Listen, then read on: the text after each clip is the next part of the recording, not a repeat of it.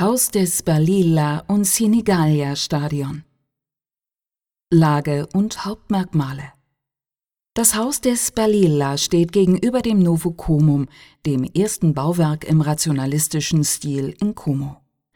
Das Haus wurde zwischen 1933 und 1936 an der Südseite des bestehenden städtischen Stadions errichtet.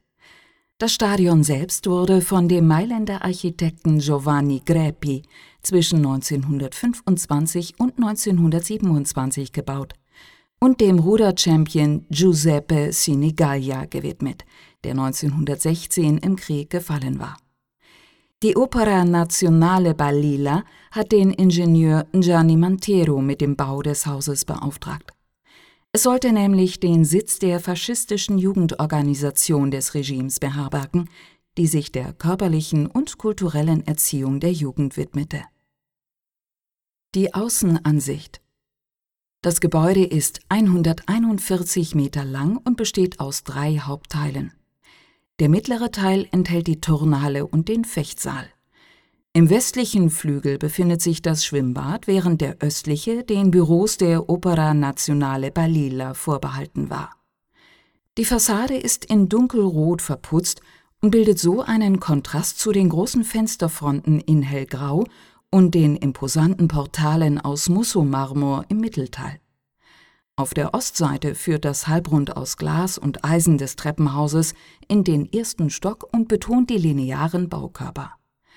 Ein gleiches Halbrund am Ende des Westflügels umschließt und betont den zweistöckigen Sprungturm aus Stahlbeton des Schwimmbads. Das Gebäudeinnere Im ersten Stock der beiden Seitenflügel sind die Büros untergebracht, die ursprünglich von einem breiten zentralen Korridor getrennt waren, der aus glänzenden Holzwänden und durchsichtigem Glas bestand.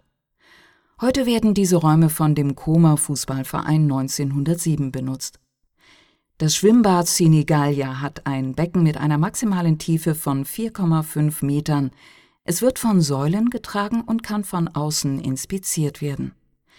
Ein kürzlicher Umbau hat sechs Jahre gedauert und wurde im Mai 2007 beendet. Durch diese Arbeiten wurde der Stadt Como eine erneuerte und funktionstüchtige Struktur zurückgegeben, die sowohl für die klassischen Aktivitäten im Schwimmbecken als auch für Fitness und Wellness geeignet ist.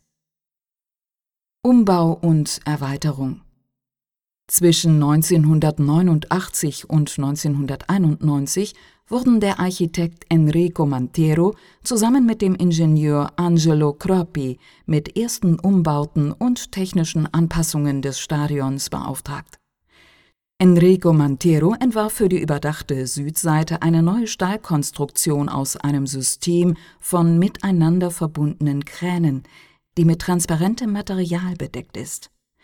So entsteht der Eindruck von Festigkeit und gleichzeitiger Leichtigkeit, der mit der bestehenden Architektur des Vaters Gianni harmoniert. Im Jahre 1998 wurde ein weiterer Umbau in Angriff genommen vor allem an der Gästekurve auf der Ostseite. Enrico Mantero entwarf zwei Zugangsrampen zu den Tribünen, die an die Fundamente des in der Nähe stehenden Gefallenen-Denkmals erinnern. Durch die große Öffnung der Ostkurve ist es möglich, von der Tribüne aus den grünen Park und den See zu betrachten. So wurde die Idee des Architekten verwirklicht, die Sportstätte in das umliegende Stadtbild zu integrieren